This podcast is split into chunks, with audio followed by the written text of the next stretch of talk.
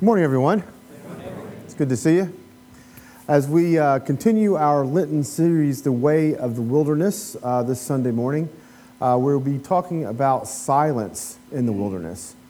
So, as I'm sure you know, uh, Lent, the season, uh, the Christian season, uh, starts on Ash Wednesday and ends on Easter Sunday. It's 40 days when Sundays are excluded because we want to celebrate those days and not, you know, fast those days.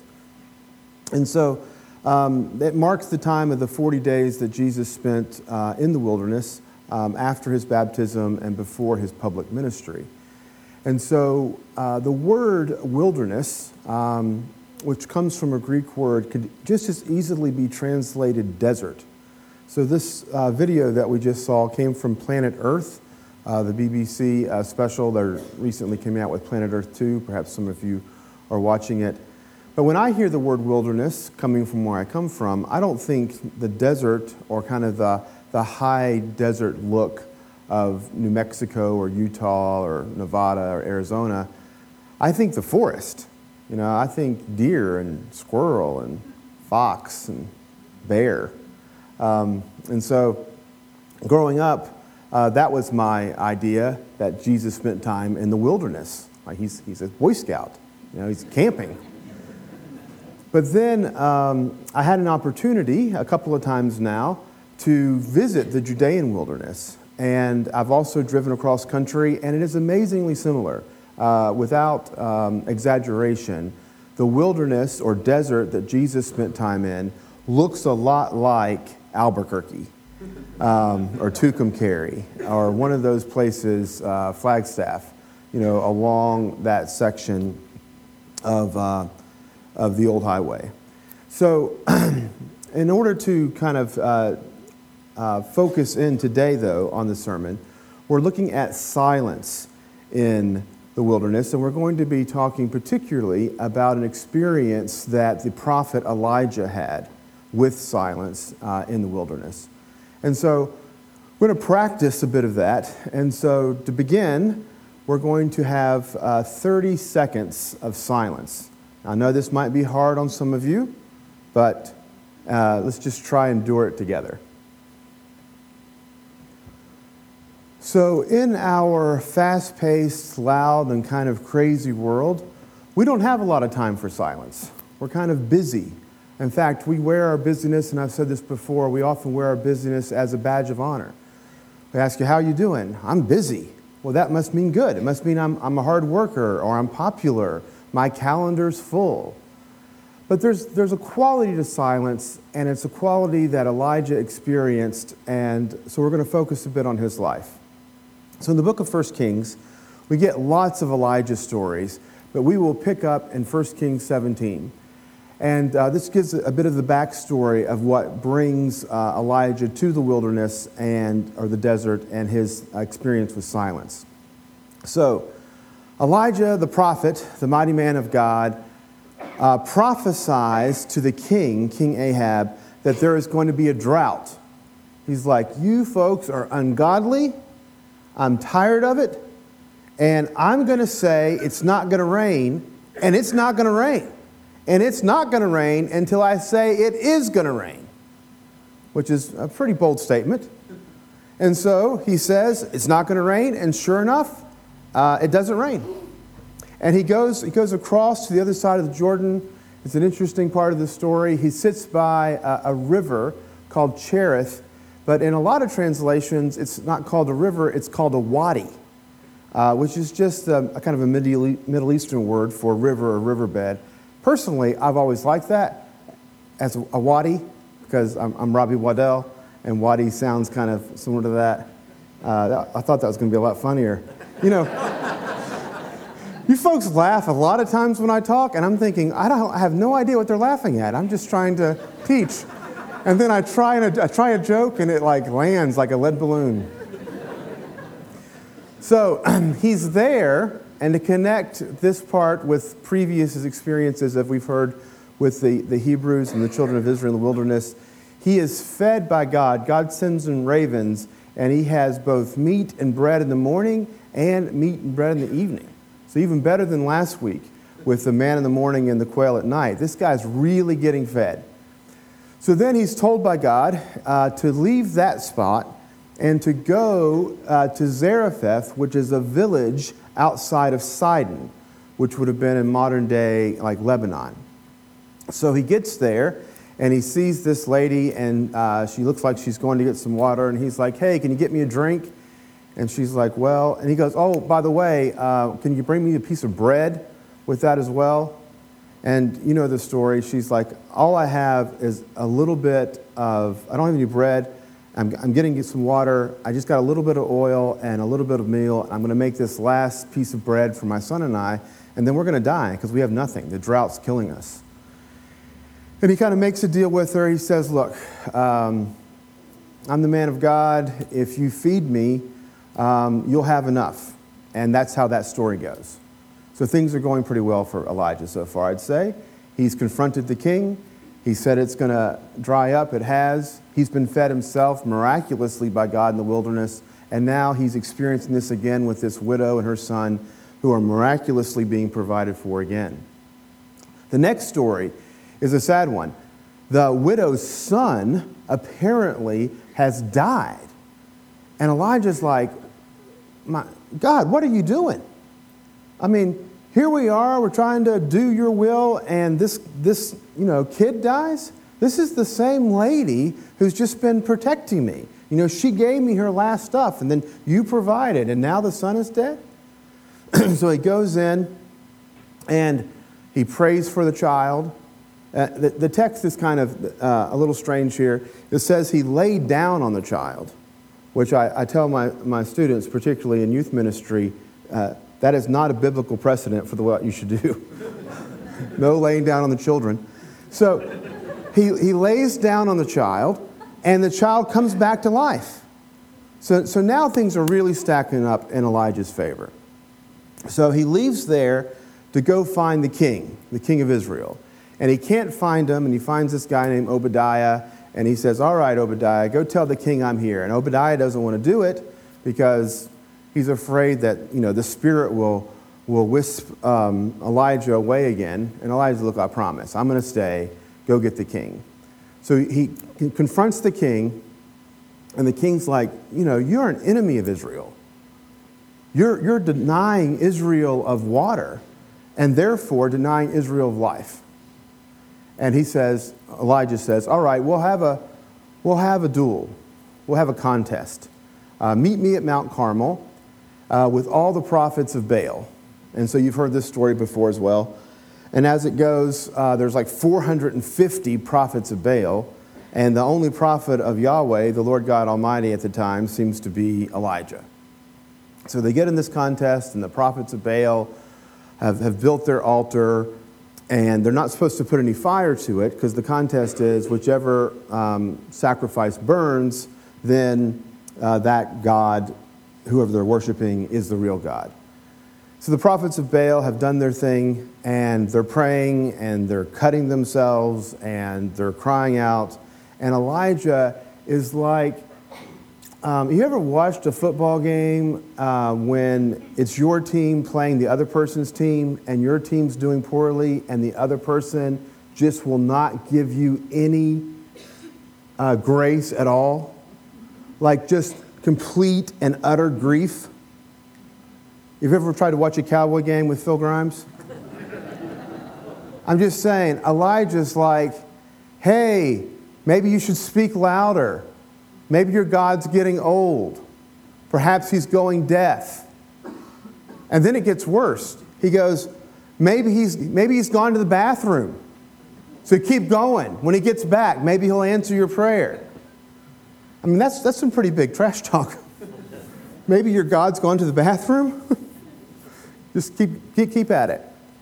And so, of course, then um, it's Elijah's turn and he gets these 12 stones, kind of representing the 12 tribes of Israel, and they gets four um, kind of jugs of water and has them poured on, and then another four, and then another four. And uh, like in the community update, if we're keeping up with our math, uh, that's a total of 12. So they've turned 12 jugs of water. He prays, and fire from heaven comes and kind of consumes it all. So, I mean, Elijah is like 5 and 0 now. I mean, things are like going really well for him. And he's like, all right, time to pray for the rain. So he prays and he sends his assistant up the hill to look uh, over Mount Carmel into the Mediterranean to see if there are any clouds. And there's none. So he keeps on praying. And his assistant, who apparently got some pretty good cardio that day, is up and down, up and down, seeing if there's anything. And then finally, the seventh time he goes, he sees this small little cloud. And Elijah's like, that's it. Prayer's been answered.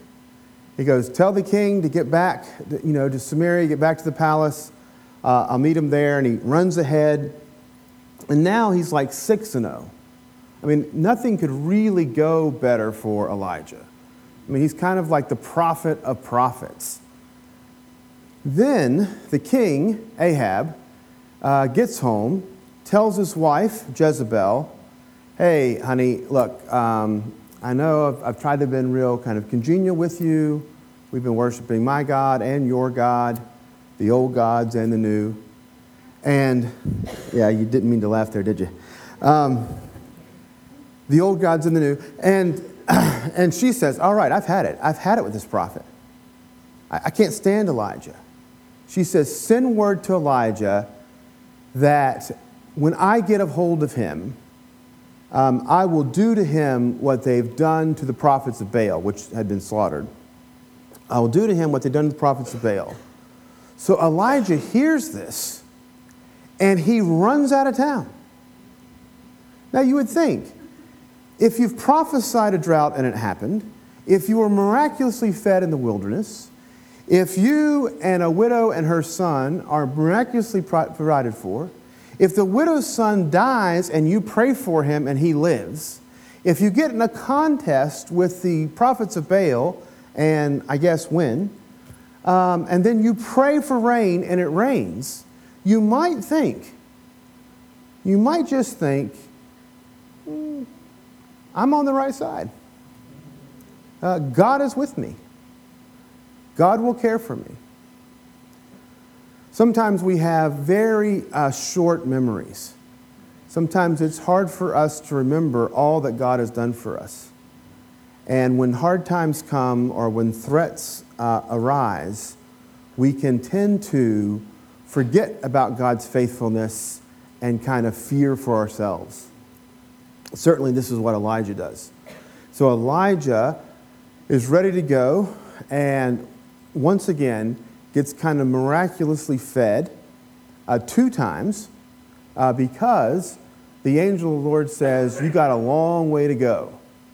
So it takes Elijah 40 days and 40 nights to get from where he is to Mount Horeb, which is not just going out in the wilderness, but going back to the wilderness, the wilderness where this whole discussion of the way of the wilderness began, the wilderness that Moses found himself in when he saw the burning bush.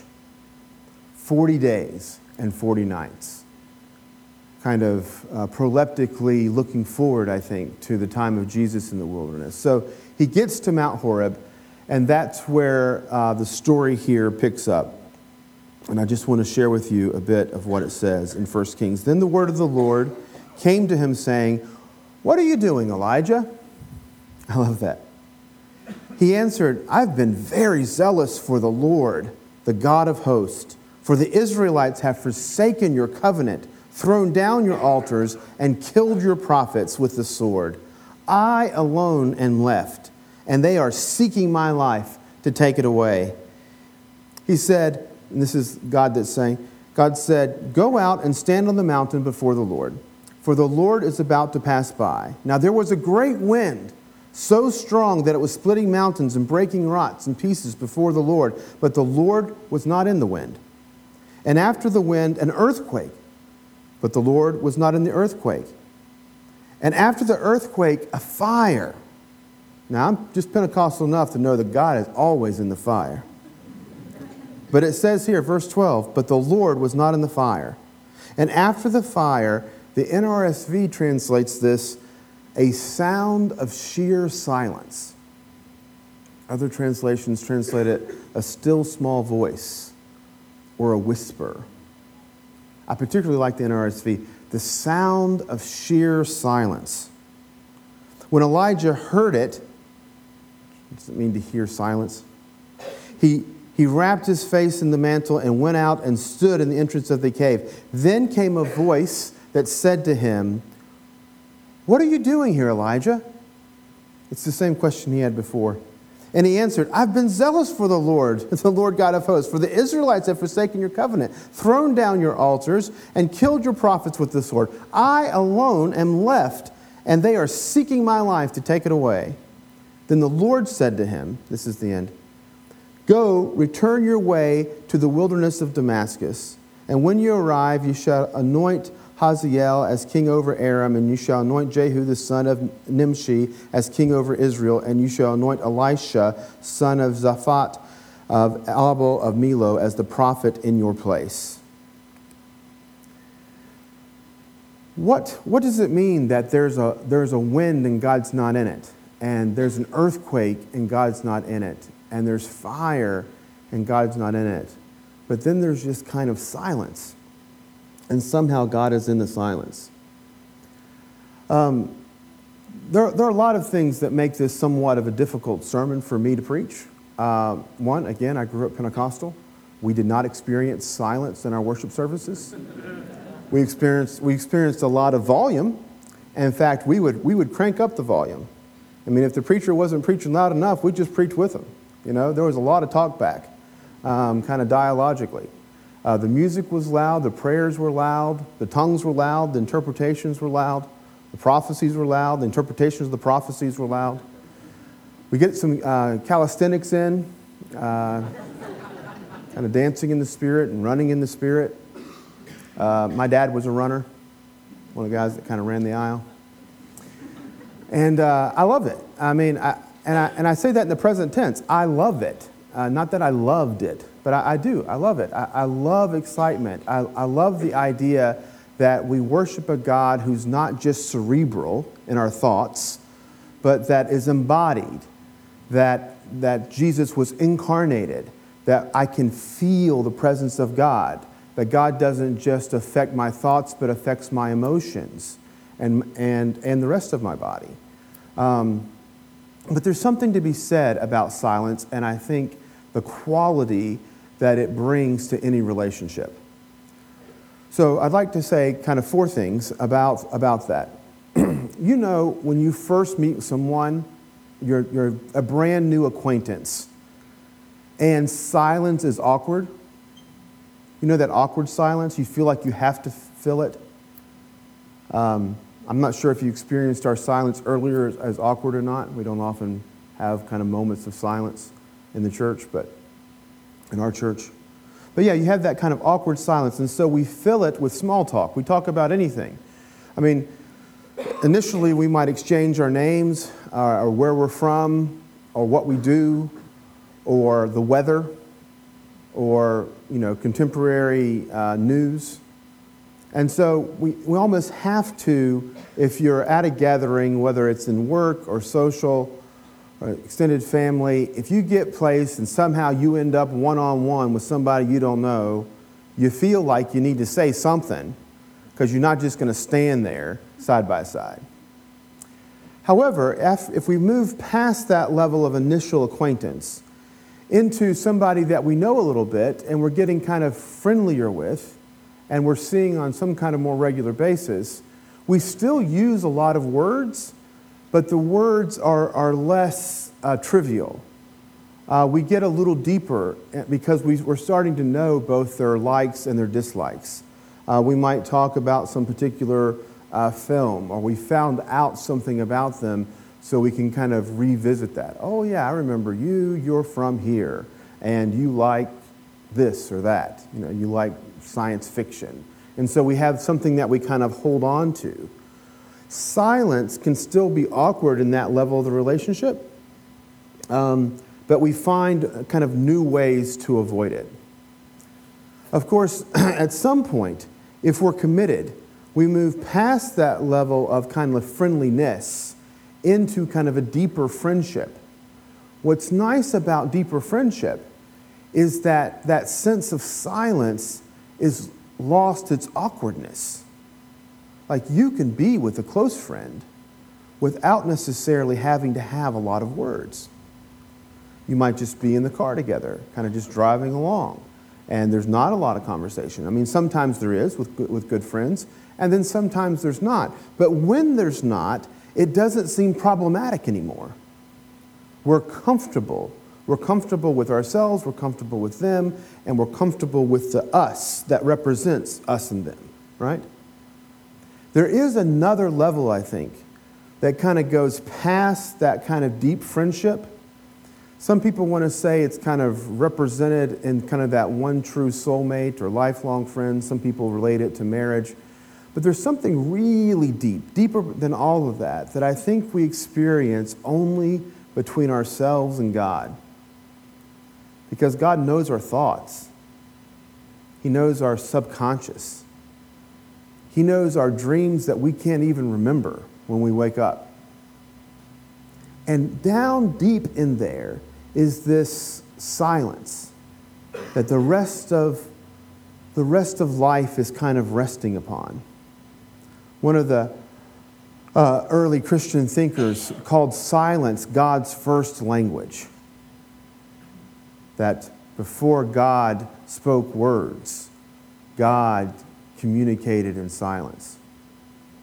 There's a beautifulness to it, right? A deepness. So if we were to compare it to kind of romance, and I'll, I'll give, uh, not that I consider myself a relationship expert, but I'll give a little bit of advice here um, for those of you in romantic relationships, um, dating, married, or otherwise. I'm not sure what the otherwise is there. but um, if you find yourselves, because we live in Florida, if we find yourselves sitting on a beach and the sun is going down, be quiet. There are no words that are going to make that a better experience. It's beautiful. Just watch and listen. Any words that you try to offer are going to kind of pull you out of the experience back to the surface. But let your heart and soul and self just kind of deeply rest into it and find that in the silence there is kind of life. Certainly, I do experience this in my, in my own life.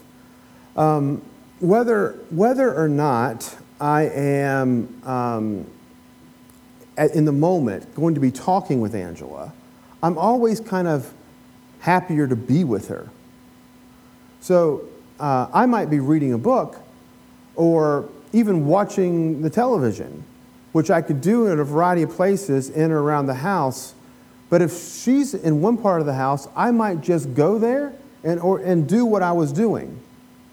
Not, not because I'm going to be using words in my communication with her, but just because we share the same space and the same presence. And, and, I, and I like that. It, uh, it brings me solace, it brings me comfort. It's the sound of sheer silence. And this is, uh, friends, something I think we know intellectually, but sometimes we either forget or don't know experientially and existentially. And that is that God is always with us. But sometimes we're so busy, uh, things are so crowded, so noisy, the whole kind of cacophony of life. And I get you, I got a lot of, a lot of extra sounds, a lot of cacophony in my life, right? You kind of know me. But there, there is this, um, back with God, there is this practice that sometimes Christians practice. Some call it meditation, some call it contemplation, some call it silent prayer. But it's a regular practice of just kind of sitting and not saying anything, but just being aware. Aware that God is present that God loves us and that we love God. It doesn't have to be filled with a lot of thoughts, it doesn't have to have a lot of explanation. It's about shared presence. It is a great practice. It, it, when practiced on a regular basis, I believe it will provide a deep keel that keeps the ship of your life from being easily swayed. Sometimes uh, the ship is an ancient Christian icon for the church. Um, and sometimes we use it, and the metaphor is expressed in a variety of ways that the, the Spirit feel, fills our sails, that um, the Word is the anchor. Um, the, the, the fishing boat or, or ship is some of the oldest of Christian uh, graffiti. But this, this practice of silence, this um, awareness that no matter what's going on, whether we feel like we're really kicking it and things are going our way, we've prophesied it's not going to rain and it doesn't, we get miraculously provided for, we get in a contest with our enemies and we win, or if we're fearful and we think that um, our end is upon us, uh, the, the practice of silence, the sound assured silence, is a great um, practice and experience to know that God is there. And so sometimes God is in the wind, but not all the time. Sometimes God is in the earthquake, but not all the time. Sometimes God is in the fire. Amen. I just amen myself on that one. But not all the time. But God is in the silence.